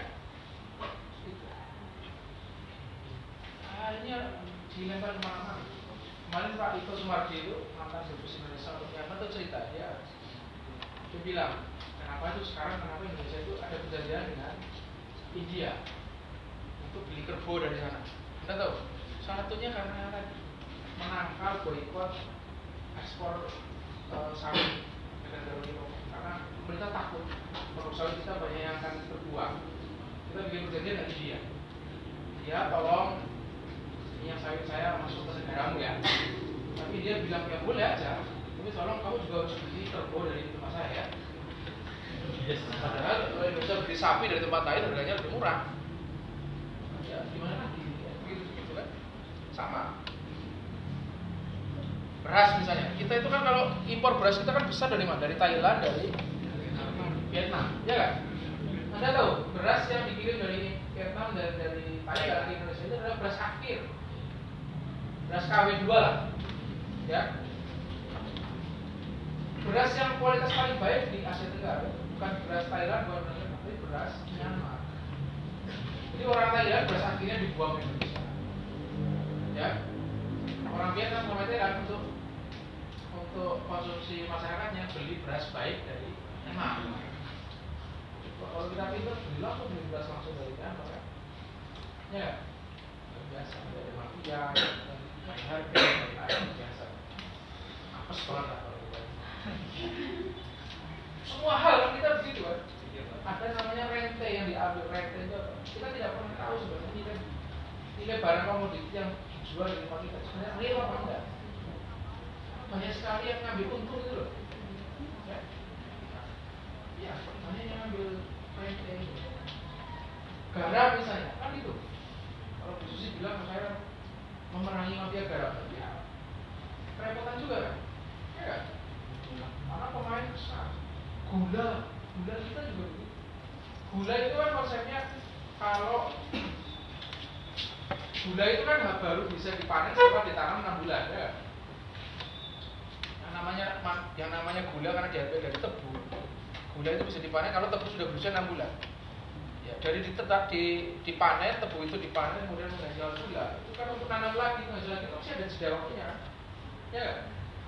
nah di antara jeda itu perusahaan-perusahaan uh, imported gula itu harus menyuplai namanya raw sugar itu loh gula pabrik.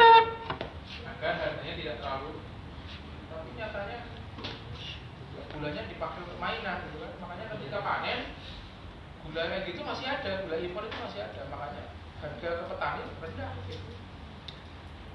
Ya. Boleh sekali ya. Nah yang seperti itu kadang-kadang kita nggak bisa lepas. Karena ada perjanjian internasional yang mengikat kita. Harus kita hormati. Mau tidak mau suka nggak suka? Kenapa? Kalau misalnya nah aku nggak mau beli kerbomu ya. Saya ngomongin dia baru deal gitu. Kita beli harga sapi lebih murah di tempat lain dibales. Bisa masuk ke sengketa ya kan? Nah itu kita ya kan? Pajak misalnya. Kalau pajak kita terlalu tinggi ketahuan sama ya kan kalau duitnya lain luar gitu itu harus nggak hidup sendiri ya apalagi investasi ya banyak sekali yang sudah mengikat kita sehingga kita tidak bisa kita tidak bisa berkreasi sendiri teorinya kan negara itu berdaulat. Tapi dalam hal ekonomi hari ini ya kedaulatan itu banyak kadang-kadang yang harus dilepas gitu kan. Ya. Dan poin yang paling penting adalah kebijakan nasionalisasi mengambil alih kepemilikan perusahaan asing yang berinvestasi sudah sudah makin impossible zero kemungkinannya kalau ada perusahaan asing kemaki misalnya kemaki itu apa ya? Ya, sosokan sosokan gitu kan anda nggak bisa? "Ah, kamu pergi aja. Ambil. Nggak bisa gitu. Kalau kayak gitu kita kena sanksi dari lain. Atau dari yang lain. Oleh juga kita. Ya. kita pernah mengalami itu kan? Kita pernah mengalami nasionalisasi. Di tahun tahun 57 dulu Pak Karno bilang kita merdeka tahun 45 Belanda pergi tahun 59 ya, secara politik itu sudah merdeka. Tapi kalau secara ekonomi 70 80 persen ekonomi Indonesia dikelola oleh perusahaan-perusahaan Belanda ini gimana ceritanya saya ambil alih ya jadi anda tahu Belanda itu pergi kita merdeka tahun 45 Belanda pergi tahun 49 tapi secara ekonomi ya teh di Jawa Barat di Lampung di Sumatera itu masih dimiliki perusahaan Belanda. Ya kan? Kebun-kebun karet di Sumatera Timur itu masih punya Belanda perusahaan perkapalan ya yang menghubungkan pulau-pulau Indonesia itu masih dikuasai bukan oleh Pelni tapi oleh KPM ya kan? Ya, kalau kita mau ke luar negeri naik pesawat ya sebagian besar masih dikuasai rutenya oleh KLM perusahaan Garudanya Belanda ya. Garuda belum menguasai banyak yang sebenarnya bingung oke sana nih ambil aja sepihak gitu kan kerusakan yang ditimbulkan oleh kebijakan investasi itu kita rasakan sampai ya, sampai berdebar dalam Maret tuh kan masih naik berapa 600 persen ya. Kan? karena tadi modal asing lari keluar dan tidak mau kembali. Makanya undang-undang pertama yang terbit setelah Orde Baru naik berkuasa tahun 67 undang-undang nomor 1 tahun 65 sorry 67 undang-undang penanaman modal asing. Intinya pengelolaan itu kamu kalau perusahaan asing mau investasi Indonesia mau berapapun ngapain saja boleh silahkan. Simbolnya udah bulan hanya itu menjadi justifikasi bagi masuknya freeport. Lain-lain ya. Karena undang-undangnya membolehkan. Setelah 40-50 tahun baru sadar oh, untungnya banyak ya kita ambil aja. Kalau dia bilang begitu saja ya repot ya kan? Perjuangannya panjang bisa diambil alih gitu. Ya. Nah kita terikat dengan itu. IMF dulu foto yang paling terkenal ketika krisis tahun 98 itu adalah foto ketika direktur Michael Kandes dulu direktur IMF itu berdiri di belakang Pak Harto sambil nah sambil kayak gini Iya, Soeharto. Iya Iya, di. Itu kan simbol itu sudah nggak sama sekali berdaulat. Meminta pinjaman dari. Dan itu baru dilunasi ketika SBY periode kedua kan, lunas nol kan. Itu coba dari 98 sampai tahun 2014. Hah? Sampai 2008 lebih dari 10 lebih dari 10 tahun ya baru bisa lunas. Terikat dengan banyak hal. Namanya orang utang piutang sekarang ada ada syarat rukunnya kan yang harus dipenuhi kan? Ya nggak? Nggak bisa semaunya gitu kan?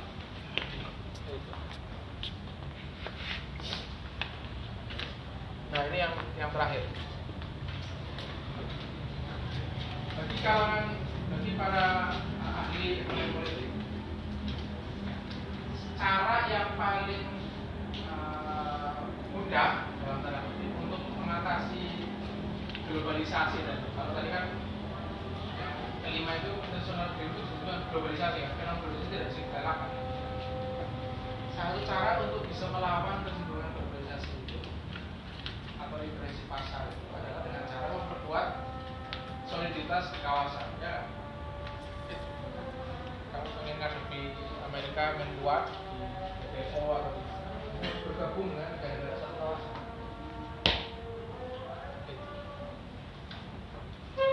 banyak. Negara-negara di kawasan itu sekarang punya perjanjian ekonomi yang kuat dan mengikat. Contoh yang paling bagus adalah Uni Eropa. Ya. Uni Eropa itu adalah contoh berhasil dari integrasi kawasan yang sangat mengikat. Paling tidak sampai dengan Brexit kemarin ya.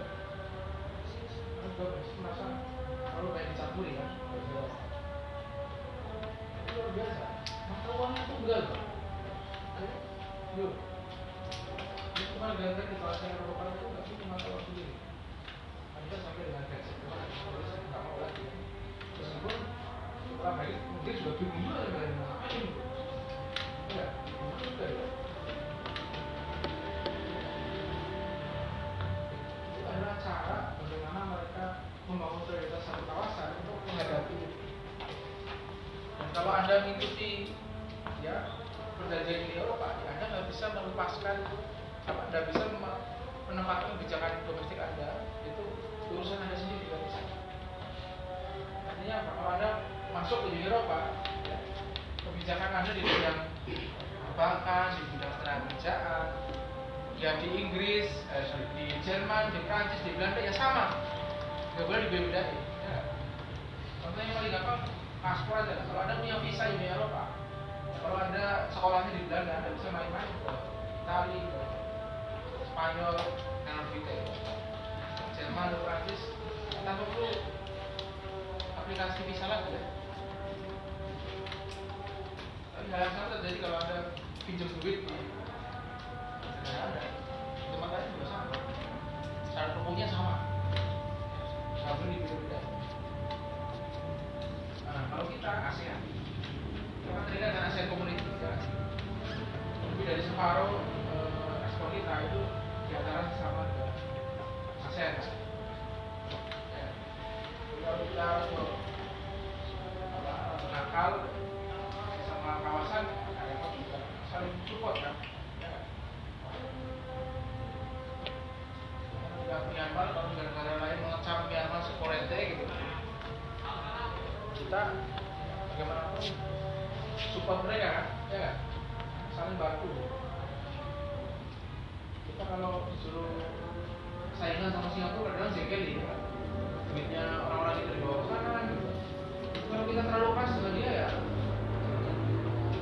suka juga. Dari situ kan ya harus Malaysia wah sama PSSI sama Malaysia bisa lu kalahan kita mau memutuskan karena kekalahan PSSI terus-menerus dari sebelasan sepak bola Malaysia repot juga urusannya panjang. Nah saya baru kita sangat komunitas sih. Itu sih barangkali kita sudah bisa diambil alih tapi kalau kita galak-galak juga repot juga. Ya.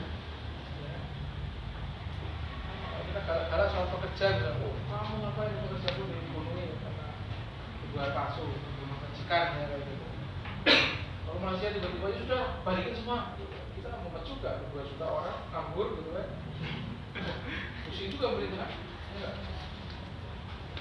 ya tengah-tengah. Itu. Saya kira itu. Eh, sampai di sini ada pertanyaan? Pak, saya mau tanya. Ya, Taufik apa Taufik? Taufik, Taufik, Taufik. Ya, Ya, tadi kan Bapak menyampaikan mengenai adanya tenang, tenang, tenang, jangan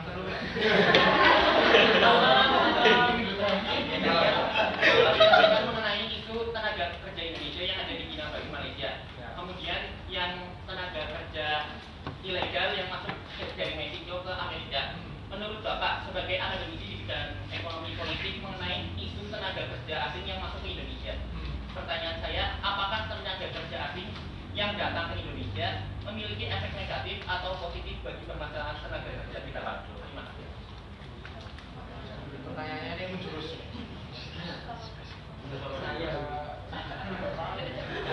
Jawabannya memang tidak bisa forward.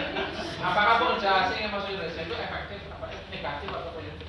Jawabannya tidak bisa straight forward negatif atau positif 100%. Ya tergantung.